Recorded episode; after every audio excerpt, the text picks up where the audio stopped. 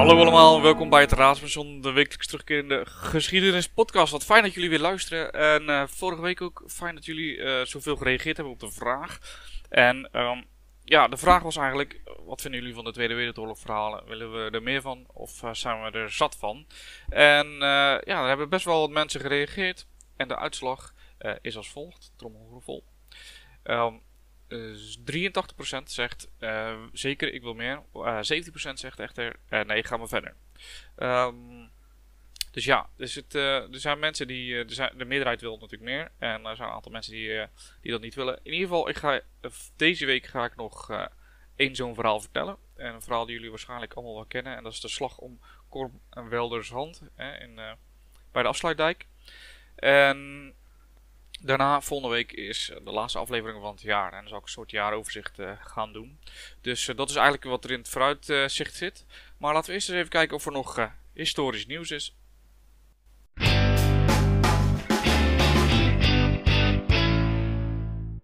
Ja, het was ook in het nieuws. Hè. De Nederlandse staat wil voor 150 miljoen euro de, het schilderij De Vandeldrager kopen van Rembrandt van Rijn. Het schilderij is in 1636 geschilderd en eigenlijk vanaf 1844 al in bezit van de Franse bankiersfamilie Rothschild. En uh, de Franse regering heeft uh, aangegeven niet het schilderij te willen kopen en dat ze bereid zijn om een exportlicentie af te geven. En daarom is dus de weg vrij voor Nederland om dat schilderij aan te, aan te schaffen. Uh, het bijzondere aan de vandeldrager is dat ja, Rembrandt zo'n 30 jaar oud was toen hij het schilderde. En hij schilderde zichzelf in sierlijke historische kleding. En uh, volgens kennis plaatst hij daarmee zichzelf bewust in de noordelijke traditie van portretten van vaandeldragers van beroemde kunstenaars. Um, en een vaandeldragers, ja, dat was. Een vaandeldrager was een, ja, had een belangrijke gevaarlijke taak binnen de schutterij in de 17e eeuw. Uh, want op het slagveld waren zij eigenlijk de troepen die uh, voorop liepen te zwaaien met het vaandel. Een soort van volg mij. ik moest eigenlijk gelijk denken aan de Schotse doedelzakspelers die ja, een soort van moreel, uh, het moreel hoog proberen te houden. Of het moraal hoog proberen te houden. En uh, voorop liepen. Nou ja, dat was eigenlijk de verhandeldrager dus voor het leger van de republiek. En um, dit schilderij betekende eigenlijk de, ja, hoe zeg je dat? De doorbraak van Rembrandt van Rijn. En vandaar dat het schilderij dus zo belangrijk is. En de Nederlandse staat wil kopen. 150 miljoen euro, veel geld. Uh, veel uh, cultuurinstellingen zouden blij zijn met een subsidie, denk ik, uh, van dit bedrag. Maar goed, hey, Nederlandse schilderij terug in Nederland is altijd goed natuurlijk. Um, maar ik ben wel benieuwd eigenlijk wat jullie vinden. Wat vinden jullie? Vinden jullie het veel te veel geld? Moeten we niet zoveel geld uitgeven voor dit soort kunstwerken? dus als je via Spotify luistert, stem dan graag in, in de app. Als je de aflevering opent dan uh, zie je uh, onderaan de vraag staan. Uh, de vraag zal zijn: vinden jullie 150 miljoen euro waard voor een schilderij of moeten we bezuinigen? ik zou het leuk vinden als je daarop stemt. En volgende week daarvan de uitslag. En voor de mensen die niet zo zitten te wachten op Tweede Wereldoorlog verhalen, een klein stukje de geschiedenis voor de Nobelprijs voor de Vrede. Want sinds 1901 wordt die eigenlijk al uitgegeven op de sterfdag van Alfred Nobel. En dat is morgen, 10 december. Uh, tenminste, op het moment dat ik dit opneem is het natuurlijk 9 december dan, automatisch. En in zijn testament, testament schreef Nobel dat de prijzen in vijf verschillende categorieën uitgereikt dienen te worden. In natuurkunde, scheikunde, geneeskunde, literatuur en dus die laatste, de vrede. En um, de eerste uitreiking vond plaats in 1901. Zoals ik net natuurlijk al zei, heel logisch. Um, de namen van de winnaars waren eigenlijk geheim gebleven tot op de dag van de uitreiking. Wat natuurlijk tegenwoordig uh, best wel knap is als je dat kan doen. En um, in Stockholm werden vier prijzen, de vier andere prijzen uitgereikt. Maar in Oslo uh, werd de Nobelprijs voor de Vrede niet aan één, maar aan twee uh, winnaars uitgereikt. De eerste winnaar was Henry Durant. Hij ontving de prijs voor zijn humanitaire inspanningen om soldaten te helpen en internationale erkenning te krijgen voor oorlogsleed. want in zijn boek een herinnering aan Solferino pleit hij namelijk voor een onpartijdige en mensenlievende gezondheidsorganisatie die de soldaten in oorlogsgebieden zou behandelen als gelijken. Zijn idee werd dan ook gerealiseerd toen in 1864 het Rode Kruis werd opgericht. De tweede winnaar, Frederik Passy, kreeg de prijs uitgereikt voor zijn levenslange inzet voor internationale vredesconferenties, diplomatie en arbitrage. Passy was ook de oprichter van de Société Française pour l'Habilitage entre Nations. Ik weet niet of mijn Frans goed is, vergeef me. Uh, mijn Frans. Het was in ieder geval de eerste Franse vredesorganisatie. Ook, bestond, ook stond hij bekend als voorvechter van vrijhandel en als tegenstander van kolonialisme. Maar de Nobelprijs van de Vrede ja, die is niet altijd vrij geweest van controverse. Uh, namelijk, zoals we volgens mij al een keer hebben benoemd, toen ik nog met Donnie de podcast maakte, was in ieder geval dat ook Hitler genomineerd was voor de Nobelprijs van de Vrede in 1939. En het verhaal erachter is eigenlijk dat een uh, Zweedse sociaal-democratische politicus hoorde dat de Britse premier Neville Chamberlain genomineerd was voor de Vredesprijs. Hè. Neville Chamberlain die Peace in Our Time terugkwam. En hij was genomineerd. En eigenlijk vond die sociaal-democratische politicus het echt dikke bullshit. En hij schreef eigenlijk als een soort ironische, sarcastische brief van... Uh, ja, ik draag Adolf Hitler op als, als genomineerde voor de Nobelprijs van de Vrede. En die ironie en sarcasme, zoals we weten in bijvoorbeeld appjes of mailtjes, komen die, komen die niet goed door. Maar ook in die brief kwam dat dus niet goed door. En Hitler werd uh, ja, uiteindelijk dus genomineerd. Uiteindelijk werd er wel uh, de nominatie weer ingetrokken. En in 1939 won dan ook niemand uh, die prijs. Er zijn nog wel meer blunders geweest. ook Mahatma Gandhi die heeft de prijs nooit gewonnen. Nou, of gekregen. Dat is natuurlijk wel gek, want eh, ja, dat was toch wel echt een volvechter in, van vrede. Door zijn ja, geweldloze protesten heeft hij toch India onafhankelijk gemaakt van, van Groot-Brittannië. Hij werd wel een aantal keer genomineerd.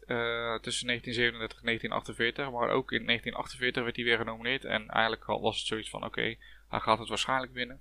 Maar hij werd vermoord voordat hij de prijs in ontvangst kon nemen.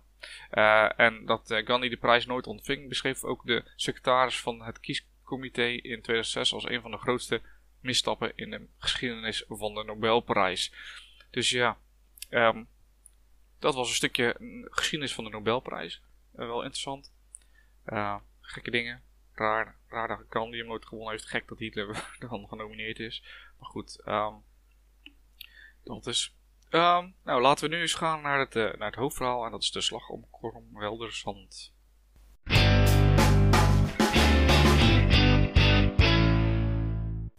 Ja, misschien moet ik het gewoon de slag om de afsluitdijk noemen. Want het is uh, Kornwerderzand. Het is een beetje moeilijk uh, uit te spreken, merk ik. Ik weet niet waarom. Maar goed, de slag om de afsluitdijk. De afsluitdijk zelf werd natuurlijk in 1933 werd die geopend. En het verbond eigenlijk Noord-Holland met uh, Friesland.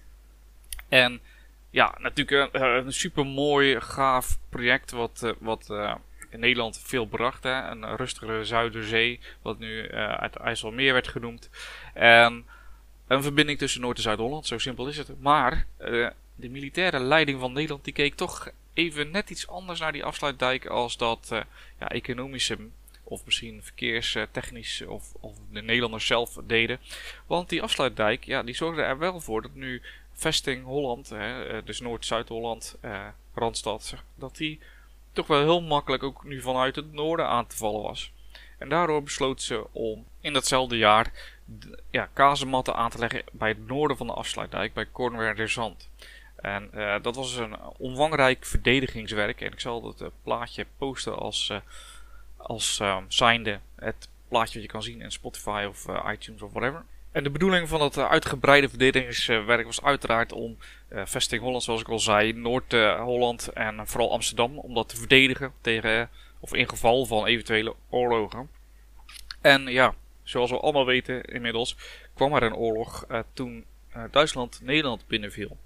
En ja, zoals we allemaal weten, ook de Duitse inval uh, in Nederland was natuurlijk een strijd zoals uh, David en uh, Goliath. En Nederland had natuurlijk minder mankrachten, zwakke leger, slechte wapentuig, wat overigens ook kwam omdat ze ja, oorlogstuig in Duitsland kochten. in Duitsland die natuurlijk expres leveringen vertraagde, omdat ze wisten dat ze natuurlijk Nederland gingen binnenvallen. En ja, toch zijn er in Nederland best wel wat heftige gevechten geweest. Onder andere bij de Grebbeberg, waar er toch meer ja, weerstand werd geboden dan de Duitsers dachten. Eh, de Duitsers dachten in eerste instantie: oké, we vallen Nederland binnen en binnen een dag veroveren we, uh, we dat. Um, maar dat liep toch anders. Ze hebben uiteindelijk vijf dagen uh, heeft Nederland stand gehouden.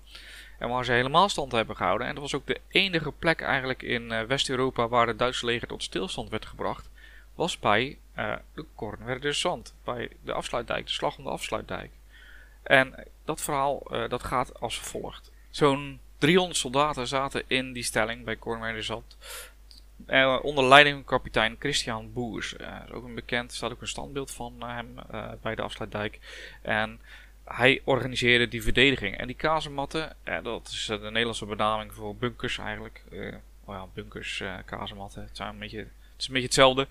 En die Nederlandse kazematten die waren redelijk sterk. Want op een gegeven moment op 13 mei waagden de Duitsers een poging om aan te vallen. Om die, om die kazematten om, de, om dat strategische punt te veroveren en uiteindelijk ook de weg dus naar Noord-Holland.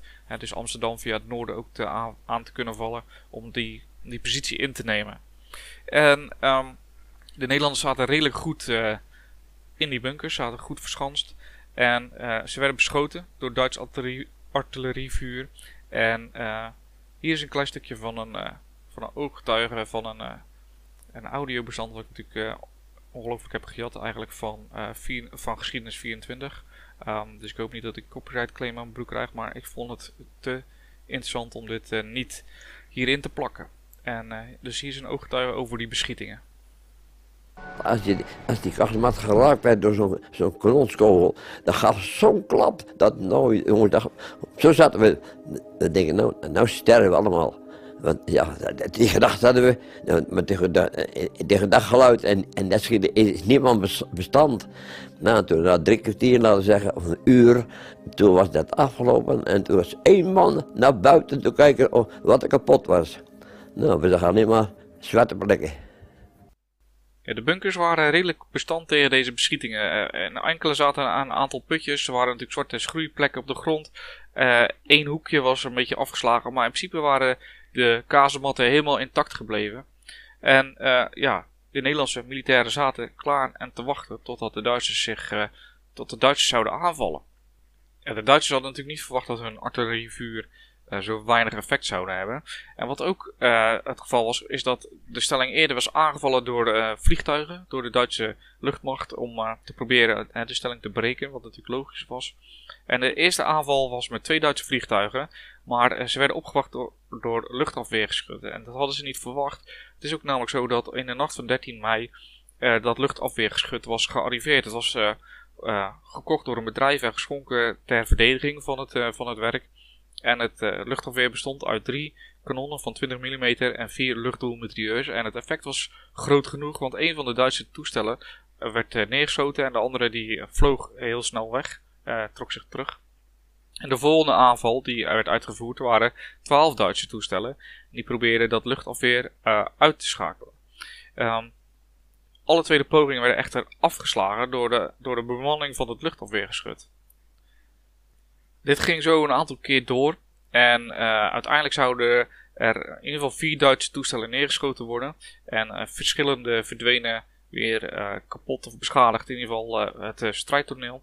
Dus ja, dat was eigenlijk wel een Nederlandse overwinning. want op Nederlandse zijde vielen slechts twee lichtgewonden. Maar toen de vliegtuigen weer verdwenen, begonnen weer artilleriebeschietingen op de stellingen. Uh, ook schoot er een 88 mm vlakkanon op de schietgaten van de kazematten. Maar omdat de afstand zo groot was, was het eigenlijk min of meer schiet... Uh, uh, ja, hoe noem je dat? ja, alsof je in de pool zou wil schieten van weet ik veel hoe ver. Het was in ieder geval nagenoeg onmogelijk uiteraard. En de schietgaten werden dan ook wel gesloten door de, voor de zekerheid, maar niet geraakt. Rond de uur of zes begon eigenlijk een eerste Duitse verkenning en er kwamen er soldaten op fiets Duitse soldaten op fiets die de kazemat aanvielen. En uh, ze werden gedekt door Duitse uh, artillerievuur. En uh, van een schietgat werd een, werd een luik losgeblazen dat op de loop viel van een 5 centimeter kanon, een Nederlandse kanon.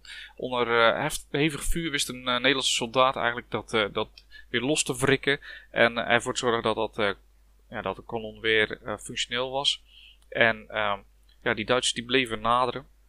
En kapitein Boers gaf eigenlijk nog steeds geen opdracht om te vuren. Tot, tot ze op 800 meter werden genaderd. En toen begonnen ze het vuur te over, openen. Ja, de, de Duitsers schrokken zich uh, een hoedje. En ze uh, ja, sprongen van de fietsen af om uh, dekking te zoeken. De Duitse generaal Kurt Veld besloot eigenlijk terug te trekken, omdat hij meerdere gewonnen had en drie doden. En daarmee was de eerste aanval afgeslagen. Het was zo'n succes en de sfeer was zo goed dat kapitein Boers eigenlijk dacht aan een tegenaanval. hij, hij, stuurde nog wel een radiobericht van ik heb een aantal, op mijn, of een aantal onderdelen nodig, want een van de luchtafweergeschuts onderdelen waren, was kapot. En hij vroeg daar vervanging voor. Ondanks het succes en eigenlijk de positieve radioberichten die hij hoorde, wilde hij toch de tegenaanval niet, uh, niet inzetten en besloot hij af te wachten. En dat was natuurlijk uiteraard maar goed ook, want uh, niet veel later begonnen er weer beschietingen met artillerievuur. En eigenlijk wilde kapitein Boers iets doen tegen dat artillerie, artillerievuur. En vanuit Den Helder werd de Hare Majesteit Johan Maurits van Nassau de Waddenzee opgestuurd. dat was een, uiteraard een marineschip ter ondersteuning van uh, Zand. En um, de Britten die wilden geen uh, anti-luchtafweer geschut leveren in de vorm van een, uh, van een schip. En dat schip had geen zin in, uh, in een uitstapje. Dus ging Hare Majesteit Johan Maurits van Nassau zelf daarheen. Rond 9 uur s morgens vroeg kapitein Boers om te schieten op de Duitsers. En na de eerste paar schoten die niet goed terecht kwamen, door observante waarnemers werden correcties uitgevoerd en de granaten sloegen precies in waar de Duitse artillerie, was. En die waren dan ook uitgeschakeld. En uh, de Duitsers schrokken hier enorm van, want ze wisten niet dat de Nederlanders zulke grote artilleriestukken hadden. En ze wisten ook niet dat uh, dat schip daar lag. Dus daar kwamen ze pas achter ja, uh, na de capitulatie. Uiteindelijk zou het idee, het Duitse idee van een opmars via de afsluitdijk zou in de ijskast belanden. Um, ja, ze waren gewoon te bevreesd voor de Nederlandse marine en ze waren te bevreesd voor uh, ja, grote verliezen. En uh, zo kon kapitein Christian Boers dus uh, bij de slag om de Afsluitdijk het Duitse weerwacht, de Duitse weermacht tegenhouden. de sfeer in de bunker was natuurlijk opperbest, of in de stelling was opperbest, want ze hadden de Duitsers tegengehouden. En eigenlijk aan de radioberichten hadden ze het idee dat het door heel Nederland was. Nou, dat was natuurlijk niks, was minder waar. En uiteindelijk zou natuurlijk Rotterdam gebombardeerd worden, waardoor er uh, ja, Nederland capituleren. En dat nieuws dat uh, sloeg in als een bom bij de ja, dappere mannen uh, die de Duitsers hadden tegengehouden. De, de, de, de centralist, die kwam bij hou maar op, hou maar op, het is voorbij, het is voorbij. En jankt allemaal. En zo eindigde de slag om de afsluitdijk waarbij de Nederlandse troepen de enige troepen waren in West-Europa die de Duitsers eigenlijk tegen hadden gehouden. En op 9 eh, mei 1946 kreeg eh, Boers postuum het eh, Bronzen Kruis toegekend voor zijn verdiensten als commandant van het Fort Cornwall-Zand. Um, hij ging zelf ging die het verzet in, na de, of in de oorlog. Maar helaas in, op 3 mei 1942 werd hij samen met 70 andere leden gefusilleerd bij concentratiekamp Sachsenhausen. Uh, in de buurt van de kazematten is op dit moment een, uh, staat er een, monument voor kapitein Boers en uh, luitenant, uh, zijn luitenant G. Ham. En op 28 juni 2005 werd het viaduct Cornwerder Zand omgedoopt tot het kapitein Boers viaduct. En zo eindigt mijn tweede verhaal, of derde verhaal over de Tweede Wereldoorlog, Nederlandse verdiensten tijdens de Tweede Wereldoorlog. Um, ik hoop dat jullie het interessant vonden. Ik hoop dat ik ook recht doe aan uh, de geschiedenis. Dus uh, ja, recht doe aan de mannen die daar uh, gevochten hebben. Ook met de andere twee afleveringen uiteraard. Ik merk dat ik dat moeilijk vind. ik hoop dat ik dat gedaan heb. Um, bedankt in ieder geval voor het luisteren. Hebben jullie nog vragen of andere opmerkingen? Stuur ze dan naar geschiedenis.paulushistoricus.nl Of vind mij op een van de social media kanalen. En dan zien we jullie volgende week weer terug voor de uh, laatste aflevering van het jaar. Um, vergeet niet te stemmen in Spotify. Dat zou ik super tof vinden. En dan uh, horen jullie mij voor, volgende week weer. En geen verliezen geleden. Alles was intact gebleven. Ondanks alles wat er gedaan is door die Duitsers met schieten en bombarderen. Alles was nog heel intact. En wij waren allemaal, er nog. En zo heb ik leven recht was afgelopen. Het was nu half vijf. Toen moesten we allemaal aan de weg komen. En toen moesten we allemaal de wapens inleveren en op de hoop gooien. Dat is terug, we huilden allemaal.